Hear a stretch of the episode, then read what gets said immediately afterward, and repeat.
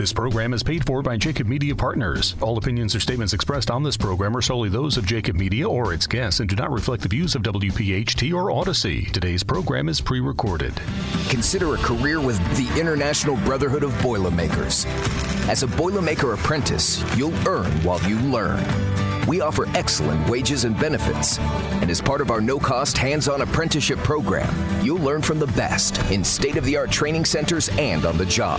Become a union Boilermaker and get on your way to a great career. Visit Boilermakers.org or call 844 IBB WELD.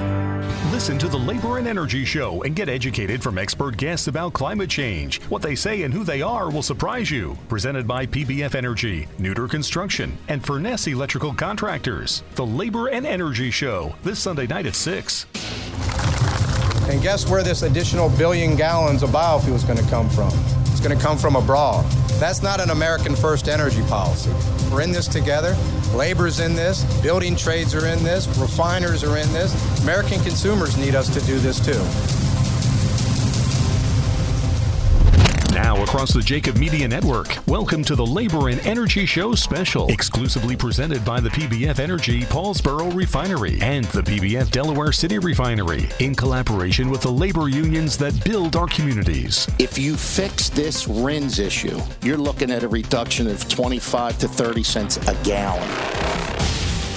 This is the Labor and Energy Show, bringing labor leaders, national experts, and political influencers together to educate you about fancy terms like RINs and RGGI while explaining the truth about energy independence. Welcome to the Labor and Energy Show with J. Doc and Krause. And welcome in everyone to another edition of the Labor and Energy Show with J. Doc and Krause. Glad to be here and bring to everyone uh, another summit, J. Doc. And as we transition into 2023 and you look back to 2022, we were able to collectively, um, at different times during our first year, bring to the listening audience uh, a summit of experts uh, they were so valuable and so meaningful. Uh, we're kicking off 2023 in the early part of year two with a great summit lineup today. Absolutely, Joe. Uh, certainly, we like you said, uh, you know, this is uh, I think the fifth summit in in a you know in, in our series. Uh, certainly, you know, we you know we've had Dave Callahan and the shale natural gas industry. We've had Kathleen Sgamma and, and the Western Energy Alliance. And uh, we've had the refinery uh, summit. And I couldn't be happier now to, to welcome everybody into the, to the Labor and Energy Trade Organization Leadership Summit. Lots, the goal of our summits, as you know, is to better educate the, the general public, our labor community, and our uh, political leaders uh, in layman's terms, in, in, in common sense and energy. So we can change the, the narrative. And today, you know, we're going to have a conversation uh, from the top in order to better, better educate our listeners on the benefits that our domestic energy industry provides. Uh, we, you know, we're going to highlight a lot of things people may not know, and we're going to do it by introducing our listeners to leaders from the different segments of our domestic oil and gas industry for a roundtable discussion on the importance and contribution of America's traditional energy sector. One uh, quick programming note for our listening audience as we get started here on the Labor and Energy Show. Throughout the show, as we take a break towards the bottom of the hour, uh, you'll hear our new uh, energy alerts, our action alerts. Uh, pay attention to those details. And of course, if you miss any of today's show, or if you want to go back and re listen to the show, uh, you can find the podcast on Apple or Spotify. Just search the Labor and Energy Show. J Doc, over to you. Let's get started. Brother. So I'm ecstatic to uh, introduce our guest, Chet Thompson, President and CEO of American Fuel and Petrochemical Manufacturers. Chet, how are you, sir? I'm fantastic. Thanks for having me. It's, it's our pleasure. Uh, certainly, uh, Kathleen Sgamma, no, no stranger to the broadcast, president of the Western Energy Alliance. Kathleen, how are you? I'm great. Thanks for having me on, J Doc. It's our pleasure. And Dave Callahan, president, Marcellus Shale Coalition, uh, who was a regular on the broadcast. Dave, how are you, sir? Doing great, Joe Doc. It's great to be with you today. It, it's it's great to have you, and I'd like to, if you would, it, it briefly have each of you uh, introduce your organizations as well as the members uh, you know, who you represent and, and, a brief overview of the products and resources uh, they produce. Chet, if you will, first. Well, Uh, I'm proud to represent the American Fuel and Petrochemical Manufacturers, very sexy name, uh, also known as AFPM. And uh, our members are, as the name implies, we're the U.S. refining industry on the one hand. So we take uh, the the crude oil that Kathleen's members produce, and we actually turn it into products that folks can use. Think gasoline, diesel, jet fuel, uh, heating oil, etc. But we also represent the petrochemical industry. So we take the the the, the products um, that Dave's members produce, and, and we turn it into the base petrochemicals that literally make modern life possible. So AFPM, one of the oldest trade associations uh, in the in the nation, we've been around since 1902, proudly representing the industry through many ups and downs. And I should also give a shout out now that so we have refining members, pet chem members, and just recently we opened it up to midstream members. So we also represent the folks that get uh, feed to our plants and products to consumers all across the country. Thank you, Chet. Uh, Kathleen, if you will. Well, I don't know, Chet. I think that sounds pretty sexy after all. Um, about you guys taking our oil and natural gas and turning it into petrochemicals and um, gasoline, you know, it wouldn't be of much use to the American people. So we represent oil and natural gas producers in the Rocky Mountain West. Um, we are focused on all of those issues like public lands issues, tribal issues, environmental issues that affect uh, the producer at the well pad. And Dave Callahan? Thanks again. Um, president of the Marcellus Shale Coalition, or MSC for shorthand. We're a statewide trade organization with members from all over Pennsylvania, Ohio, West Virginia, nationwide, and a few international members as well. We represent companies at the upstream level of the natural gas industry, the midstream level, and downstream, and all the companies and and uh, and entities that provide products and professional services to the unconventional natural gas industry. So when you think about somebody who is either drilling for natural gas in Pennsylvania, processing that natural gas, transporting that natural gas, and to a certain extent using it, you're probably talking about a member of the MSC. And I'd be remiss if I wouldn't mention that among our members, including again in that category of those who provide products and services to the industry, I'm extremely proud that we have uh, some construction uh, trade unions who are members of the MSC as well. Um, the bond is great. Our purpose is aligned, and I'm extremely proud to have them to be a part of the, the organization. Thank you, Dave. And, and you know, you mentioned obviously having our labor union community uh, in, involved in the organization. Uh, the, our summits, the labor and energy summits. So we uh, talk about a, a, lot of labor re- related energy issues. Um, and so let's talk and expand on on uh, the introductions. Um, certainly, uh, jobs and and production as related to each of your industries. Let's start with the upstream. Uh, Kathleen, uh, your your your members uh, are, are the oil and gas producers. Uh, the process of successfully, you know, finding an oil and drilling an oil well is pretty is a pretty in-depth process. round table figures so our listeners can understand the magnitude. How much oil and gas are your members producing per year? Oh, producing per year. Um, I'm not sure I have an exact figure for that, but I think you touched on the fact that you know it's it's the companies at the wellhead. Um, so there are the producers themselves who employ hundreds of thousands of people in the West, but then there are thousands of little companies also involved in the whole production because you know you need the company that's going to move the dirt to produce the well pad. You need the company that's going to drill uh, the actual do the actual drilling. Then the completion company those so those service companies um, and they employ thousands and thousands of people as well hundreds of thousands of people. And then you need the uh, pumper that comes in you know the water hauler all kinds of different um, companies and all kinds of different jobs are involved. And i would mention many very high tech jobs. I mean we're a industry of um, engineers and geologists um, pipe fitters and I, you know just all kinds of skilled trades and skilled um, engineers. So it's a very high tech industry now. We drill down two miles uh, you know we drill down several miles and then we drill across um, horizontally a mile or two miles. And so we do with one horizontal well what um, you know 8 16 wells used to do in the past. So we're getting more production from a single well. We're doing it on less land and we're employing thousands of americans here instead of um, you know sending those jobs overseas. And and when you talk about that, that you know the land itself uh, you know the value of what is going on when you produce oil you're paying royalties to either landowners, private landowners, or the federal government, depending upon who owns the land. Is that correct?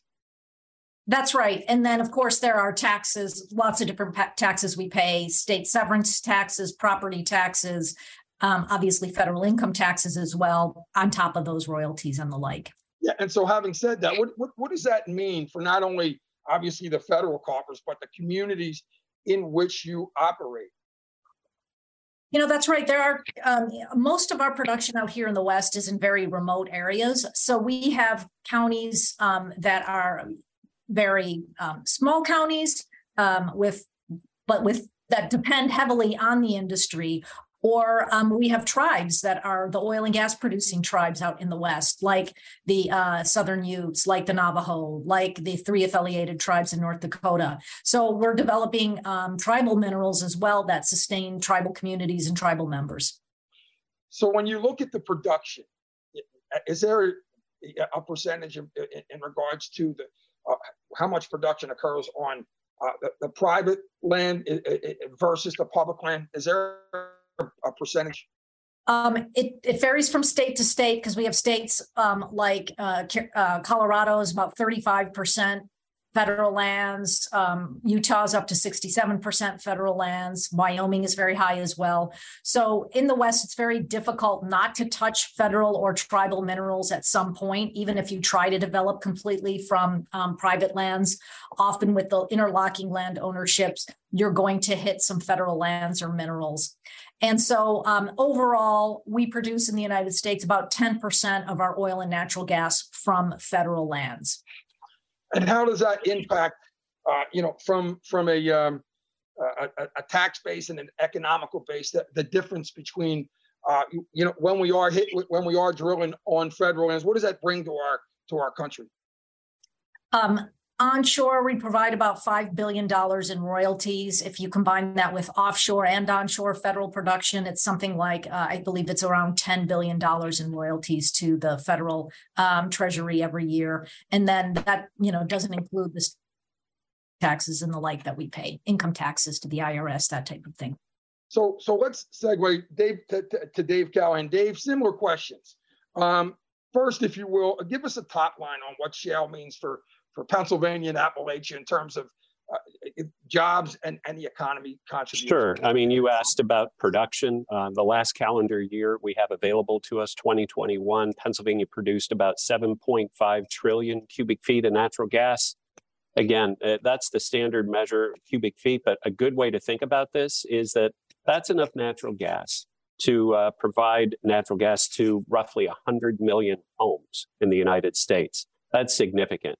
Pennsylvania has gone from producing, you know, before the shale revolution, less than, you know, 5% or 25% of its own needs to producing a little over 20% of all the gas that the United States overall produces. And when you combine us with our neighbors in Ohio and uh, West Virginia, where the Marcellus and Utica underlay these uh, three states, Appalachia, these Appalachian states are the number one producing region in America. And if we were a separate country, we'd be uh, number three in the entire world. And so you asked Kathleen about royalties. Um, those are significant because, unlike other countries, private citizens, by and large, um, own the royalties. So when there are proposals out there to restrict access to land, to restrict access or, or uh, limit or prohibit uh, companies from developing those resources, um, you're you're holding back uh, uh, you know, the ability of people to capitalize on the resources that they own, private citizens. Uh, from a jobs uh, perspective, roughly a, a, couple hundred thousand jobs associated with the industry. And uh, you've heard me say it before, I'm going to keep saying it.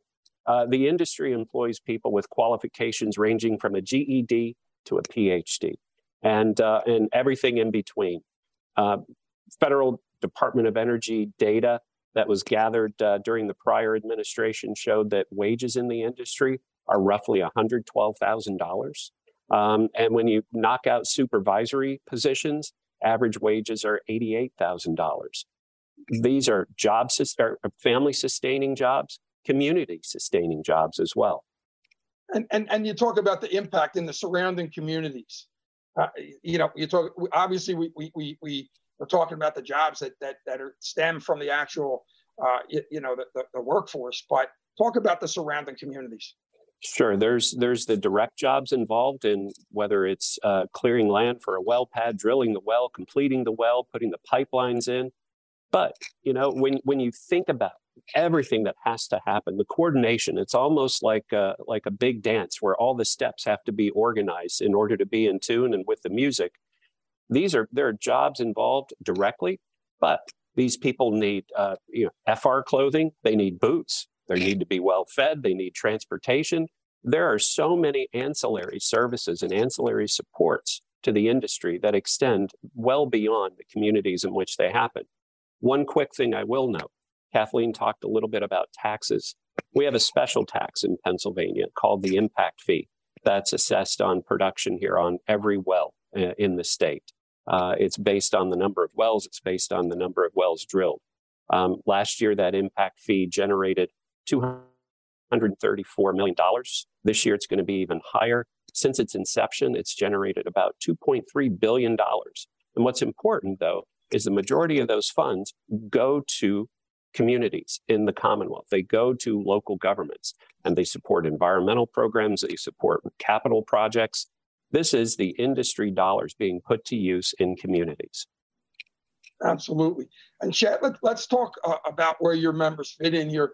Um, Kathleen and, and, Dave's members produce the resource out of the ground. Uh, your members manufacture that energy into usable products.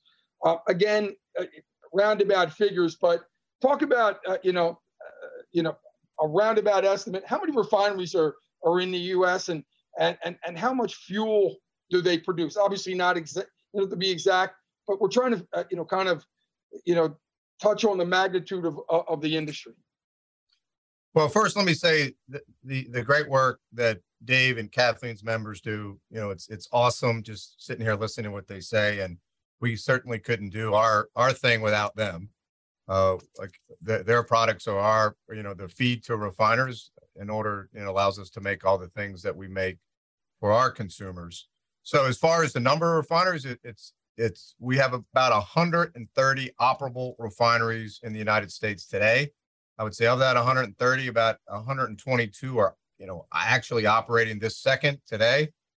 Uh, we are about 18 million barrels a day at capacity. So for your listeners, that's that's how much crude oil we can take into the refinery gates to be put into our crude distillation columns every day. 18 million uh, barrels. That converts to about 9 million barrels a day of gasoline, 5 million barrels a day uh, of diesel, and about 2 million barrels a day of jet fuel. So we, you know, we're, we're, we're basically taking for every three barrels of, of crude we take in, you know, we make another three barrels, two barrels on average of gasoline, a barrel of diesel and, and distillate. So we have 100 and, like I say, 30 refineries scattered around the country, certainly a lot in the Gulf, but we have some on the East Coast, we have them on the West Coast, and we have them in between. We have 70,000 men and women, which make the industry awesome, uh, that work directly for our facilities. And for every person directly employed, on, on average, we have about 40 folks, additional folks, you know, that support the industry. So, you know, we think we have about 3 million men and women today that are, you know, directly or indirectly affiliated with the industry. And J. Doc, you mentioned the communities you know, one of the pleasures of my job is to visit the refineries around the country and the communities. And, you know, it's it's awesome to see our refineries support the communities. But more importantly, you know, the communities support the refineries. Uh, our folks live within the communities. We care about the communities. And, you know, it's it's it's a great story and we see it uh, you know, all the time. It's the labor. It's the labor and energy show with Doc and Krause. Chet Thompson, the president and CEO of American Fuel and Petrochemical Manufacturers, uh, Kathleen Sgamma, president of the Western Energy Alliance, and Dave Callahan, Callahan, president of the Marcellus Shale Coalition, our special guest on this uh, summit today. Boy, gentlemen, uh, and Kathleen, I've got to say, as I sit and listen to the comments, um, and I consume what you're saying as if I'm a listener listening to this show, um, I have to wonder why is this industry under siege? Because the ramification or the fallout to all of us is so monumental. It's hard for me to wrap my arms around it when I hear it uh, in the context of what you say. Dave, what's your thought? uh, that's the $64,000 question, I believe. But you know, what's not to support about an industry that has made this country energy secure for the first time in generations? Yeah, each and every one of us can can recall presidents from both sides of the aisle saying that we need to be energy independent, we need to be energy secure. We've achieved that. And we've achieved that through the domestic energy industry. We've achieved that with providing reliable supplies of energy, generally low cost supplies of energy. And in the process of doing so, we've achieved great environmental results as well. The air's never been cleaner. The industry is operating at peak performance. We employ safety and environmental professionals who are doing their job each and every day to make improvements to continually improve improve upon what we do. So with you, uh, Krause, I'm, I'm, I'm confused as well. What's not to like? What's not to support? And oh, by the way, what about all the jobs that we're providing in the process of that? Great jobs for the skilled tradesmen and women.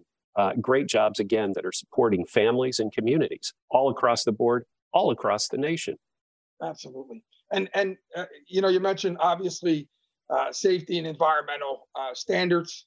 Um, let's talk about that. There's so many misconceptions uh, in, in, regards to uh, when you talk about energy, when you talk about each of your industries. Uh, let's talk about the priorities of each of your industries and maintaining the highest levels of environmental standards necessary, particularly in comparison to our foreign overseas counterparts.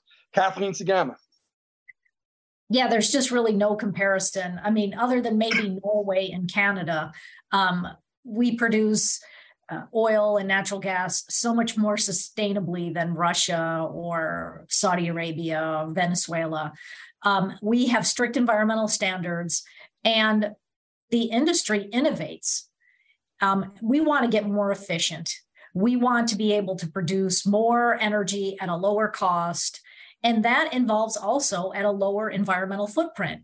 Because if we can use less water, for example, we have to pay for every barrel of water, fresh water that we use. So we have a huge incentive because it's very expensive. Um, we have a huge incentive to reuse water, reduce the use of it, um, recycle it, reuse it, and um, manage that water safely. So there's an economic reason to be more environmentally protective and there's it's just the right way to do. I think what gets lost um, from the environmental lobby who likes to attack oil and gas as if it's a demon is that you know decades ago we adopted an environmental ethic just as the so- society has overall. So you know we want to produce it with less impact. And the, the good news is that it's that technological innovation that does it. I already mentioned horizontal drilling. Um, we can replace several wells on the surface with one horizontal well. That's less footprint on the land. When we're more efficient from that horizontal well um, that means fewer air emissions. We can be more efficient with water use per unit of production so all of these things are done um, because it's the right thing to do, but also it makes economic sense. So instead of having this suspicion about the industry, I think environmental groups and environmentalists and the average person should be happy that we are uh, we do live that environmental ethic every day. And and uh, uh having said that, when we talk about you know get you know Joe Krause mentioned obviously um, you know we should be embracing our industries and educating ourselves more on really what the heck is going on. Um, Chet Thompson, talk about uh, you know our, our, our uh, you know en- uh, traditional energy sectors leadership. Uh, uh, and, and our and our energy communities as, as, as a whole. Is there a, a, a consciousness, um, you know, in regards to our environment? Because when you listen to, you know, the, the far left, and you know, like like Kathleen said, not only educating, uh, you know, the the environmentalists, but our general public and our political leaders. Um, the misnomer is that our leadership doesn't care talk about that and, and talk about, you know, the, the, the consciousness that you have from a leadership standpoint uh, in regards to our environment. Well, J-Doc, thanks for the question. And look, let me echo what Kathleen and, and Dave said. No, nothing is more important to our memberships than the safety of our workforce and our communities and how we treat the environment. And, you know, eh, by, by way of background, you know, I was 20 years environmental lawyer, three at the Environmental Protection Agency before I joined AFPM. And you know, you know, the, my membership made it clear to me that that background was critically important to, to my role here because it's critically important to them. So safety, you know, of the 500 manufacturing sectors tracked by the Department of Commerce every year, refining and petrochemical top five safest places to work. It's safer to work at a, at a refinery or petchem than about any other place in this country. And we do that because of our absolute commitment. Environmentally, same thing. Our, our you know, criteria emissions, our basic emissions are down more than 70% over the last 10 years or so. And that's because of about 100, 100 billion dollars worth of investment that the industry has put back into becoming more efficient, uh, more environmentally uh, clean, etc. Uh, not only has our emissions gone down, JDoc, but the products we make. We're making higher gasoline fuel, which makes the automobile cleaner than ever before the average automobile is about 90% more efficient and cleaner than just a couple decades ago. Our petrochemical products, you know, are used for water purification. They're used to make your house, uh, you know, uh, you know, more efficient. We're reducing emissions across the board. So I stand up proudly uh, every day uh, to talk about the benefits that our our members bring society, and the fact that we do it in a sustainable way. And our and we're not done. You know, when you look in the last year, we've made about six billion dollars of investment as we make a, a further move into uh, biomass-based diesel, renewable diesel. Uh, you know, we're we're supporting you know things that lower further uh, the emissions footprint of, of the products we eh, we make, and we're just getting started. We're just you know we're just starting to venture into carbon capture use and sequestration and other things to continue our march. Our goal at AFPM within our members is to meet the dual challenge of providing the fuel and the petrochemicals we know the world needs to thrive, but to do so in an ever sustainable way. So it is a commitment. It's a real commitment. And most importantly, you know, we put, uh, you know, our data matches our rhetoric. The Labor and Energy Show with Doc and Krause. We'll take a short commercial break. Back in a moment. This is a Labor and Energy Action Alert. Did you know the Pennsylvania Water Resource Act, if passed, will charge Pennsylvania businesses for water usage integral to the operation of the businesses, many of which that provide PA residents with vital services. The expenses of charging for such water usage will be astronomical and may jeopardize the operations of the businesses themselves as well as jobs. Take action now. Subscribe to www.gov.net to track this legislation and call your PA state representatives and voice your opinion to oppose the Pennsylvania Water Resource Act. Quality PA businesses and good paying jobs depend on it. First chartered in 1903, Steamfitters Local 420 has been constructing and installing mechanical systems throughout the Delaware Valley for over a century. United by excellence, this local is proud to have worked on projects such as the Sun Oil Refineries, Children's Hospital of Philadelphia, and the stadiums for all our Philly teams. From helmets to hard hats, Local 420 represents the history of Philadelphia. Steamfitters Local 420, Jim Snell, Business Manager. PBF Energy wants you to know hidden RIN costs are adding almost 30 cents to every gallon at the pump and pushing independent American refineries to the brink. It doesn't have to be this way. President Biden can lower gas prices and protect thousands of union refinery jobs by fixing the renewable fuel standard. And he should. Visit fuelingus.jobs.com slash take action to urge President Biden to stop the RIN sanity and fix the renewable fuel standard today. This program is paid for by Jacob Media Partners. Portions of tonight's labor and energy special are being supported by the members of the labor union community, including Steamfitters Local 420, Jim Snell, business manager, the Eastern Atlantic States Regional Council of Carpenters, and the United Steelworkers.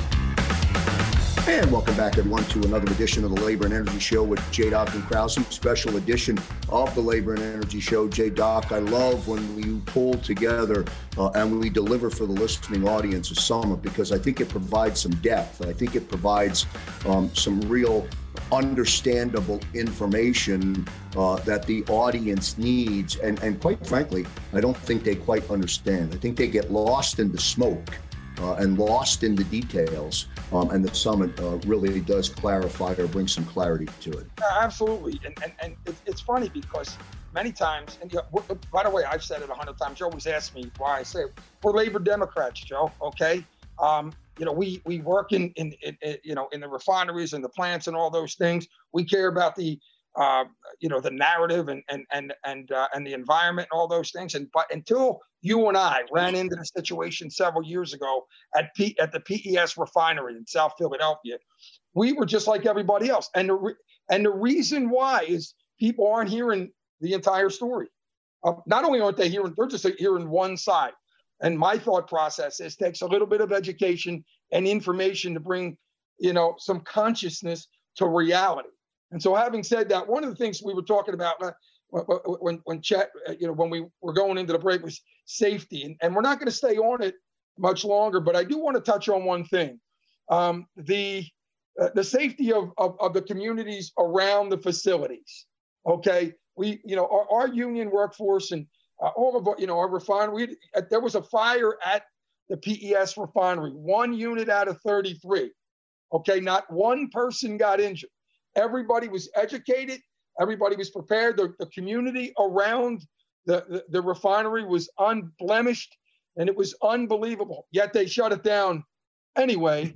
Uh, and which, put that's where Joe and I got involved and where the twilight zone, you know, kind of hit us. Having said that, uh, uh, uh, just and just for 30 seconds, if possible, and I'll I'll go to, to, to Kathleen, if you will. Kathleen, um, talk about the, the the priority of safety around our, uh, you know, our, our facilities, our work sites, the whole deal, and our record on safety in our communities, in the vicinities. Yeah, companies take it very seriously. They have daily safety briefings. Safety is top of mind. It's the most important issue on the well site. Um, we don't want to lose anyone. We don't even want a minor injury on site. Um, companies protect their safety record very closely, and even just a minor injury mars uh, mars your safety record with OSHA. So um, companies, you know, they're 200 days since a safety incident or whatever, um, because they want safety to be top of mind every single day. And having said that, uh, you know, the surrounding, we, we mentioned this, uh, surrounding communities. Chet, touch on that, especially when it comes to the refineries. Um, the track record, you know, that, that, that your members have uh, with safety and, and, and the community. Because it's one of the things that you hear from environmentalists you know, the, the fact that the communities aren't safe around it, and yet the track records don't state that. Well, look, Jed, our, our goal is zero. We, we want zero injuries within our facilities, and we want zero process, you know, uh, upsets. We want zero, and we and we strive for that. And like I said, over the last decade, you know, we're the top five safest places uh, to work, but we're never satisfied. Uh, we're always pushing, and you know, it's important. You know, I went to a facility once and I was talking to folks about safety, and they said, you know why we care so much? Because we live in this community. We we live 150 yards from the front gate. My grandmother lives down the street. My kids go to school a half mile away. They're part of the community. Absolutely. And so if if the community isn't safe, our workforce isn't safe, our families aren't safe. So I like to say they do it just because it's the corporate thing to do, and that's not it at all. They do it because it's the right thing to do for their families and, and for their communities. And and if you go to the communities, I think you'll hear a similar story uh, from them as well. well. Ironically, when when the PES situation happened, the community was completely in support. Like you said, a lot of the individual, I mean, it spent a lifetime, um, you, you, know, working at the refinery, their kids, their families, um, you know, live walking distance from the refinery. They were in support, yet there were out of town individuals coming in. And, you know, speaking louder, by the way, than, you know, a lot of people that um, were in support of it. Um, the environmental left was just, uh, you know, we it, it, it created a, a, situation that the after effects are still impacting. Let's, let's I have to say that, you know, we, we talk a lot to employees here at AFPM. And what we hear that our employees are so incredibly proud to work in the industry. They take pride in what they do, the products they make. We've created a program called Empower. I urge your listeners to go to empower.afpm.org and learn more about it. We give information to our workforce to how to talk about the industry. You know, what do we do? Why do we do it? How do you, you know, how do you engage? And I'll tell you, when you, you mentioned at the top of your show to change the narrative, that's only going to happen when we get our 3 million plus workforce, all of ours, Kathleen, Dave's, mine, uh, all talking. They're the ones on the front lines. Like you say, uh, they're the ones we need out there uh, advocating uh, for, for our, our industries and our facilities. Absolutely. If I, if I could just add one thing, Chet did a great job of describing how you know these these facilities, these permanent facilities, are a part of the social fabric of communities. They've been there. They've been a part of the community fundraising for local charities. They've been a part of you know the little league teams and everything else that goes along with it. And let's not forget though, when it comes to the upstream side of the business, where folks are developing well pads, producing oil and natural gas, putting in pipelines, we're guests on other people's property. And we, we don't take that for granted. We understand that that's someone's, that's someone's property, and we take pride in what we do there. And it's, again, to repeat what Chet and Kathleen said, safety is our number one goal. So, having said that, uh, let's talk about we. You know, you'll hear and, and Joe Kraus. Uh, he, you know, we we, we produce a, a, a segment or or, or it, there's little clips during our broadcast. Did you know? Uh, and it's about what the public doesn't know that they should know uh, about our traditional energy resources. Uh, you know, so so uh, those segments run during our breaks, um, and one of them highlights the more than 6,000 products that come from uh, petroleum. Um, and I'd like to, you know, kind of go around the horn and and and and and give you all the opportunity to create your own. Did you know? Um, so you know, because listeners, obviously, it, it, when it comes to, and, and I'll go to Chet, you know, first on this. Uh, you talk about the 6,000 plus products that that fuels, I mean, that, that, products come from, aside from, uh, you know, obviously, you know, our, our, our, fuels. Talk about that, if you would, Chet, because so many people have literally no clue uh, what, what, what, what our petrochemicals uh, comprise. Yeah, well, thanks for the question, J Doc. You know, we around here like to say we have a tagline: "We make progress," or "We make modern life possible." And you know, it's it's more than a tagline. It's, I mean, if you look around, and I always point, you know, especially when I'm talking to younger audiences, I hold up my cell phone, or you know, you'll grab some, you know, the latest clothing and your jogging shoes, or your, you know, your sunglasses, your computer, you name it, it, it comes and it's derived from from from our stuff. And if it went away, uh, we wouldn't have the modern life we have. So I'm always surprised, you know, the farther away you get from a refining country, how how people don't fully appreciate that. But to, to really pay off your segment of something I want people to know, and that is, you know, our commitment to the renewable industry uh, and renewable electricity, for example. People don't realize that uh, our products make up about half of an electric vehicle. Our products make up about a third of a windmill or of a solar panel. And so for, for that, keep it in the ground, folks. You know, I love to ask them, well, if you keep it in the ground, how are you gonna how are you gonna make this, you know, these products? And very few people, you know, put that together. So, uh, well, I, we had a guest on not long ago, and it was a clothing company. I don't know, I don't hmm. remember the clothing company, but uh, the you know, the, the, the energy company was ordering jackets from the, uh, and I'm sure that you, yeah, what by the look on your face, was that, were we, was that the show we did, Chet, that we talked no, about? No, it, it wasn't, but well, they, you know. I know what you're talking about. Yeah, I think so, Kathleen has uh, has a lot of information on that. talk, talk, Kathleen, talk about that. You know yeah, it, it was North Face. They denied yep. the yeah, it was North Face, and uh, Chris Wright and Liberty kind of um, did a tongue in cheek because they use so much um, oil and natural gas in their products. I mean, any kind of synthetic fiber is made from oil and natural gas.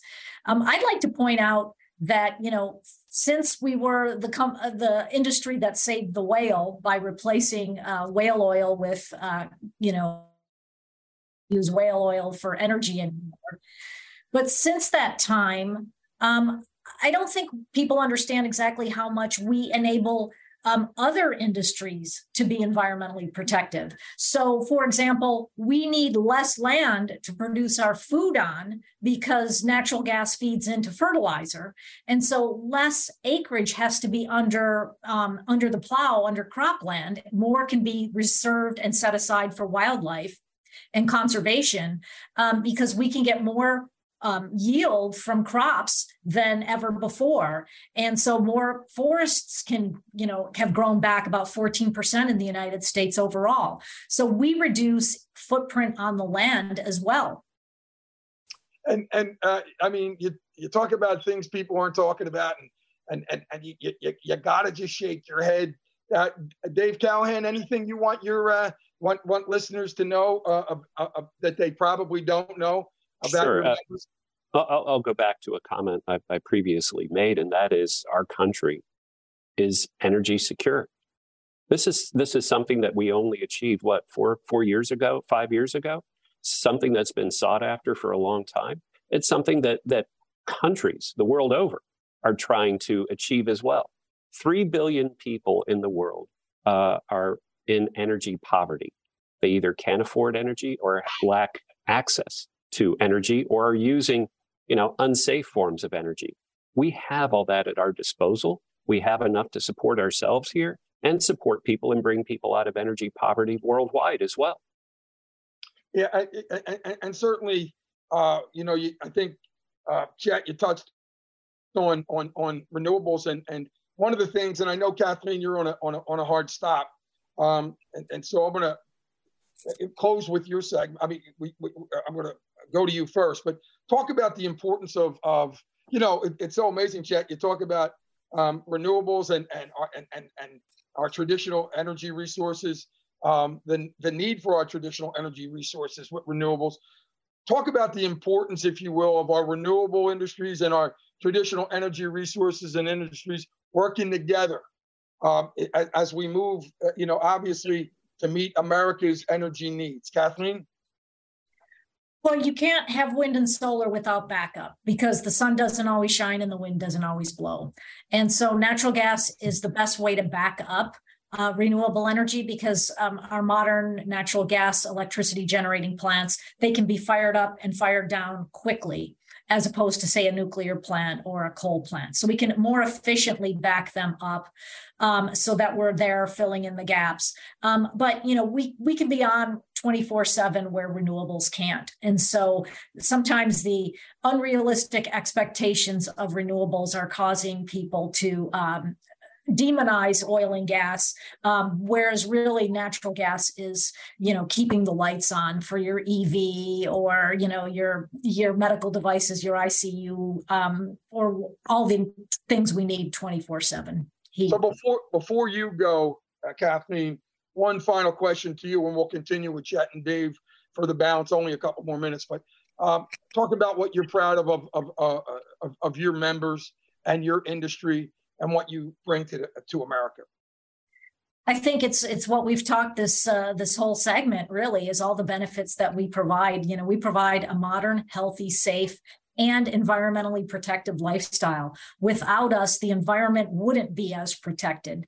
And we're working every day to reduce our greenhouse gas emissions and reduce uh, footprint on the land and water use every single day. Really appreciate being on the show today. Thank you. Appreciate having you, Kathleen, as always. Kathleen Sgamma is the president of the Western Energy Alliance, joining us here on our summit. We'll say goodbye to Kathleen and thank her, J Doc, for joining us. Uh, I'll come back to you. We have about four minutes, J Doc, to uh, uh, to wrap everything up. yeah, I, you know, I like to go to Chet and you know, you t- you talk about the narrative.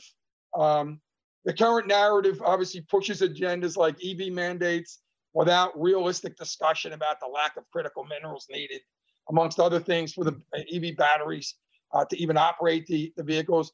Uh, desired shutdown of our shale on natural gas industries and, and compliance regulations such as the renewable fuel standard, which we won't get to today.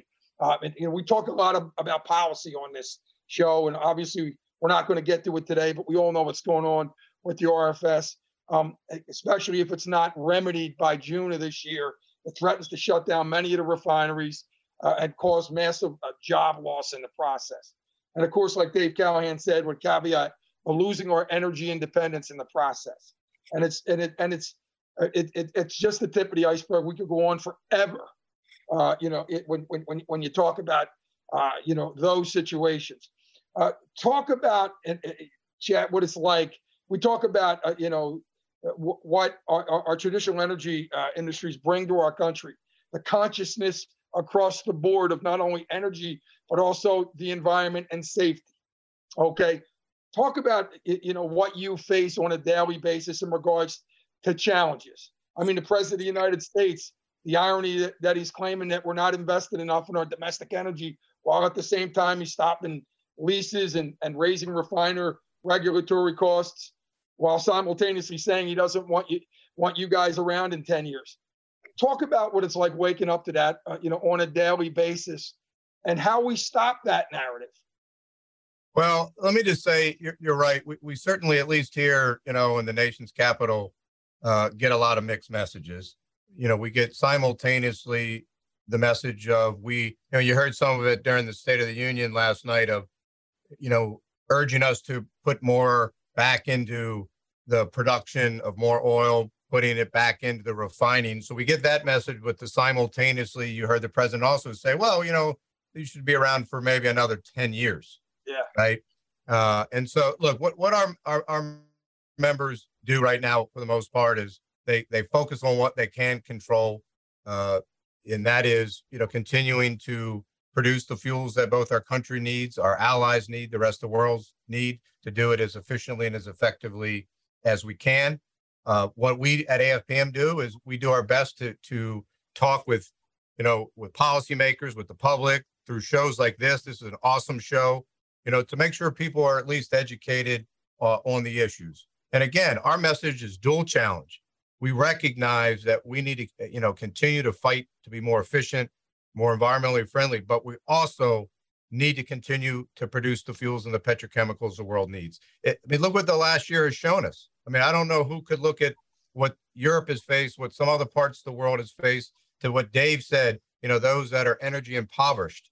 I mean, it's nonsense to think uh, that the world would be better off anytime soon without us. So we're just going to set about doing what we do uh, and meet that dual challenge. Absolutely. Dave, we got about a a minute left, uh, if you will. Uh, you know, uh, you know, jump on on on on what Chet said and and and uh, and, and talk about that. Well, here's a, a, couple of thoughts, and I'll try to be mindful of your time. Um, number one, Chet did a great job of, of describing the challenges that the industry, from from wellhead to burner tip to refinery to you know dispensary, uh, what we face. We face large font, large font uh, headlines in the news every day uh, and we're left with the facts. We're held to a very high standard. I would encourage your listeners to take a look at our website, marcelluscoalition.org, Chet's website, Kathleen's website, because we all deal in facts. That's where you'll find the facts. Look at our social media channels as well. And you know, more than anything, you know, Chet talked about talking with policymakers and trying to get the 3 million people engaged with our industry to speak with our policymakers. I encourage your listeners just to call up send an email to their legislator, state, local, federal, and just say who they are, where they work, what they stand for. Make your voices heard. Absolutely. Joe Kraus? That's going to do it for this edition of the Labor and Energy Show with J. Doc and Krause. Chet Thompson, President and CEO of the American Fuel and Petrochemical Manufacturers. And Dave Callahan, president of Marcellus Shale Coalition, bringing this show uh, to a close. Also, special thanks to Kathleen Sgamma, president of the Western Energy uh, Alliance. I think the best way to end the show, Jay Doc, is to uh, leave with the reference that Chet made earlier. Um, it's the uh, publication or the internal messaging put out, Chet, and I think you referred to it as empower. Uh, empower the workers and empower your members to be bold as they educate people uh, so the realization of what reality is remains um, and we remain energy efficient. Great stuff. JDoc, I got 15 seconds for you.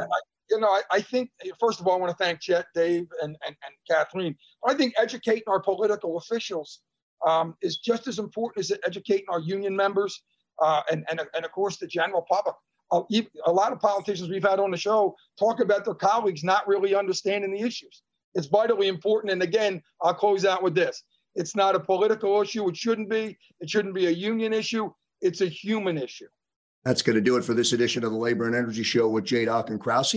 We'll be right back here next week. Until next time, see you next time, everybody. Operating engineers are the men and women that move mountains. And the Engineers Labor Employer Cooperative, ELEC, puts them to work. They create opportunities for the men, women, and union signatory contractors of Local 825, repaving our roads, keeping our homes bright and warm, and even building our favorite team stadium. We understand infrastructure. That's why ELEC and Local 825 are ready to get to work. Nooter Integrated Multicraft Contractors has been a force since 1896. That's right, 1896. And specializes in welding, piping, mechanical, structural, constructability reviews, project management, and rigging design services. For a free consultation, call Nooter at 314 421 7600. Nooter proudly serves petroleum refining, chemical processing, power generation, and alternative energy. Get in touch with Nooter at 314 421 7600. The Eastern Atlantic States Regional Council of Carpenters is proud to present skilled union workers, including the workers that build and maintain our energy infrastructure. The safest, best trained, and most productive carpenters in the country are on the job. Whether it's energy from nuclear, wind, coal, natural gas, or offshore wind, the EAS carpenters are ready to provide the construction need of an energy industry our families depend on. If you're interested in a job in construction, visit eascarpenters.org or follow us on social at EAS Carpenters. PBF Energy Energy wants you to know hidden RIN costs are adding almost 30 cents to every gallon at the pump and pushing independent American refineries to the brink. It doesn't have to be this way. President Biden can lower gas prices and protect thousands of union refinery jobs by fixing the renewable fuel standard. And he should. Visit fuelingusjobs.com slash take action to urge President Biden to stop the RIN sanity and fix the renewable fuel standard today. Thanks for listening to tonight's Labor and Energy Special. You can help. Call your congressperson and join the movement to push back on RINs. This program is paid for by Jacob Media Partners. All opinions or statements expressed on this program are solely those of Jacob Media or its guests and do not reflect the views of WPHT or Odyssey. Today's program is pre recorded.